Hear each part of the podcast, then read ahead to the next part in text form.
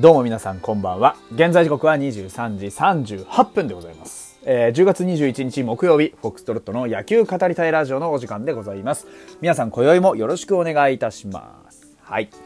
まあ、この季節になると皆さんね、あの各球団からレジェンドが少しずつ去っていくという季節。ね、毎年必ずあります。一人か二人必ず、あの、引退するね、え方というのは出てきます。我々のところで言うと、ついこの間の斎藤佑樹、それから、えー、つい先日のね、えー西武ライオンズ松坂大輔、そして今日、おお相手でありました、ペイペイドームでね、ソフトバンク VS 日本ハムというところ、25回戦、最終戦になります。え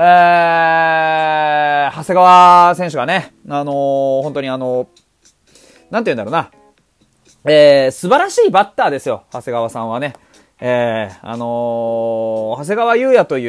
うね、あのーバッター、36歳でいらっしゃいますけれども、あの相手にしてよ、これほどやっぱりね、野球をよく分かっているという選手もなかなかいないもんでしてね、そういうレベルの選手が、ホークスにはね、あの、中村晃といい、長谷川優也といい、この、勝負どころを肌で感じることのできる選手っていうのがね、やっぱ粒揃いですよ。で、その中でもね、長谷川選手っていうのは、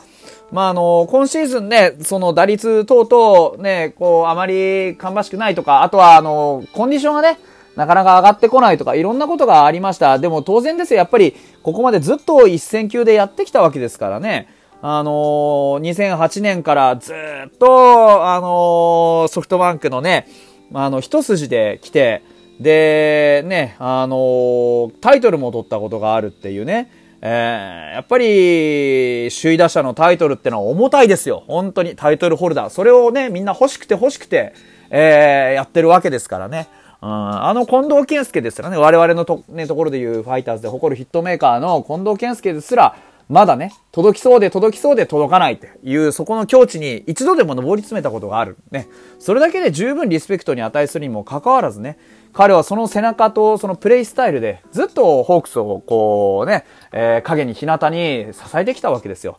ね、あまりこう、調子の上がらないシーズンもありながらも、ずっとね、あの、代打の切り札としても晩年も活躍されておりましたし、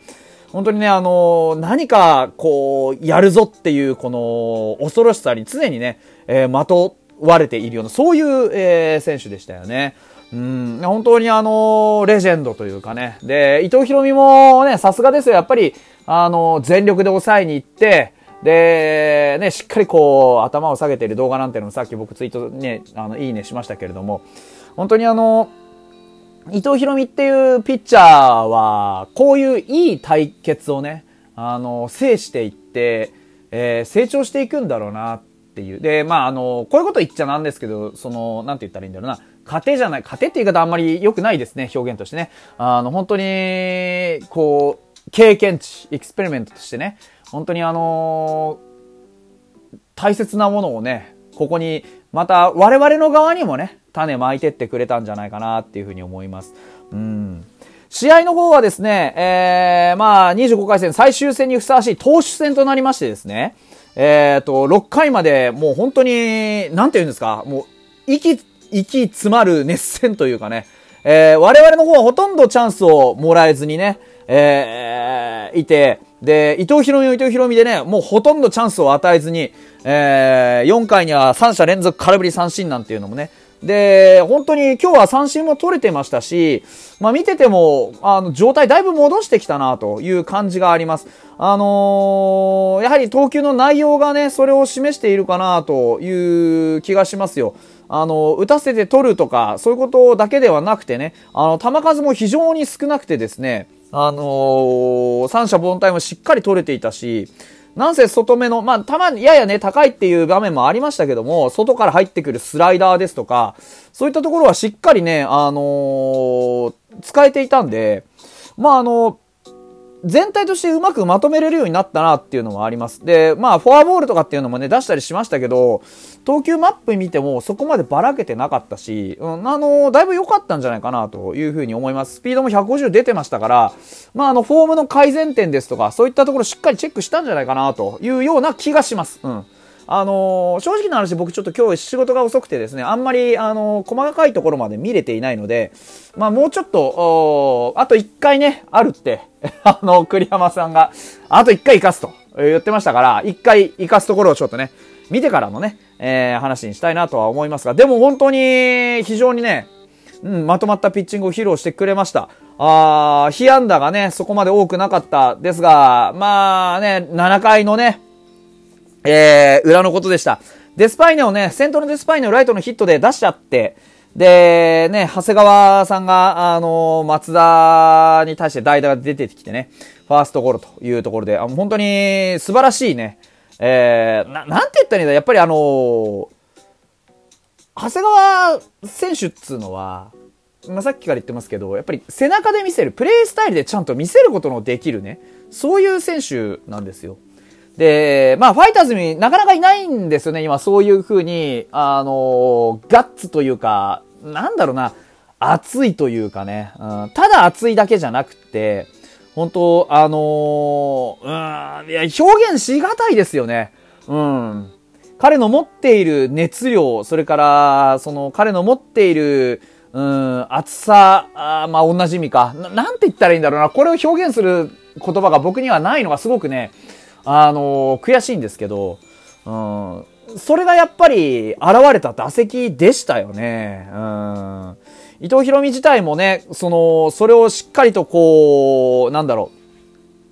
う、こう噛み締めて投げていたというかね。あそんな気がしますね。最初、あの、初球のストレートなんかも非常にキレのあるね、ストレートで入っていましたし、うん、やっぱり見応えのあるね、味のある打席だったなっていう気がしますよね。で、やっぱり打ち取った後のね、一例といい、伊藤博美がね、本当に、あのー、素晴らしいね、あ経験をこの1打席でしたんじゃないかなと。だって競争の時見ました？本当に、どっちも必死なんですよ。この必死さがね、まあ、引退するぞってなっても出せるっていうのがね、あ最後まで全力プレー、本当に素晴らしかったなというふうに思います。うん、ギリギリのプレーでしたしね。あなかなか、なかなかないことだったなというふうに思います。松坂さんの時もそう、それから、あのー、斎藤佑樹の時もそう、あの、ファイターズ、本当に、こういうね、なんかあの、思いのこもった試合になると、なんかぐっと何かが一つ引き上がるような気がしています。ですから、あのー、やっぱり気持ちなんですよね。うん。野球はメンタルのゲームだと僕言ってるんですけど、その精神論っていう意味じゃなくて、あの、体を動かしたりすることに対する、その、なんだろう、メンタルの及ぼす作用っていうのは、とってもとっても大きいんですよね。うん、だからこの大きな大きなメンタルのね、力を、なかなかうまく、こう、プレーに引きずり出せないところが、今年のファイターズの、まあ、あのー、なんて言うんだろうな、あまあ、言うなれば弱点というかね、っていうところもあったんじゃないかなって思うんですよ。で、ただね、その、この長谷川選手のね、えプレーの何がすごかったかっていうと、やっぱりこれだけ熱い姿を見せてくれたからこそ、その次のた、ね、甲斐選手のツーランホームランっていうのがあったんだと思うんですよ。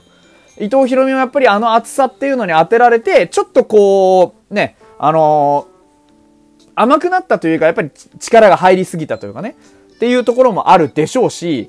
あの、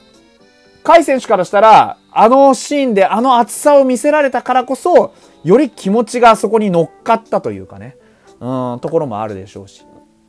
やっぱり、これもメンタルの及ぼす作用ですよね。うん、何よりも、最初になきゃいけないのは、情熱。うん。それをね、すごく見せてくれたなっていう気がします。ただ、結果として引き分けに持ち込めたのも、我々のお意地そこもやっぱり心の力だと思うんですよね。うん、9回、ね、僕はライブしながらね、いろんなこと言ってましたけど、本当あの、あれだ、えー、ね、あのー、9回2アウトからだと。おあ、いけいけって言ってたら、本当にね、杉谷がパチンと、お打ってくれました。本当に胸のすく思いというかね、やっぱり、どんなにね、あのー、確かに長谷川さんレジェンドです。レジェンドですし、ね、あの、花道を綺麗に飾ってあげたいっていうホークス側の気持ちも痛いほどよくわかる。それは我々が、あの、斎藤佑樹の時にね、思ったことと一緒です。ですけど、我々も我々でね、目の前の試合勝ちたい。やっぱり。うん。で、そこに意地もあるわけです。そういう意味で言うとね、我々はもう最後まで諦めなかった。ここにこそ価値があるなって思うんですよね。うん。いや、本当に、まあ、今シーズンね、うん、あのー、引き分けは多いですよ。それも追いつかれてなんとか引き分けに持ち込んだっていうパターンの引き分け。すごく多い。あで、やっぱりちょっともやっとしてね、うん、なんか残念ですけど仕方がないですね。杉浦が打たれたら仕方がないですねとかね、誰が打たれたとかね、カニが打たれたとか、そういうことはもう仕方がないですねって言って終わるんですけど、でも、やっぱり本心では勝ちたいじゃないですか。その意地がね、最後、おこの2点、9回の表の、おまあ、杉谷のね、タイムリーツーベースに凝縮されてるんじゃないかなって思います。杉谷自身も、お言ってましたね。まあ、あの、ひ、こっちも必死だから勘弁してくれと。おそうですよ。やっぱ必死なんですよ。みんなね。うん。太田さんのヒットも、お高浜くんのショートゴロも、あね、あの、野村くんのライトフライも、お万波くんのフォアボールも、杉谷のツーベースも、ね、木村くんの三振になってみんな必死だった。そう。その結果がね、この引き分けだと思ったらね、あのー、今シーズンこそ、13敗してね、えー、7つの借金を背負ってしまったホーク戦ですけど、せめて、これをね、5分まで戻してね、行きたいと思った時には、この今日のね、最終戦をこういう熱い形で締めくくれたっていうのが、僕はかなりポジティブなあことになるんじゃないかなというふうに思ってます。はい。というわけでね、長々と熱のことをちょっと語ってみましたけれども、またね、えー、明日、あ、でございます。それでは、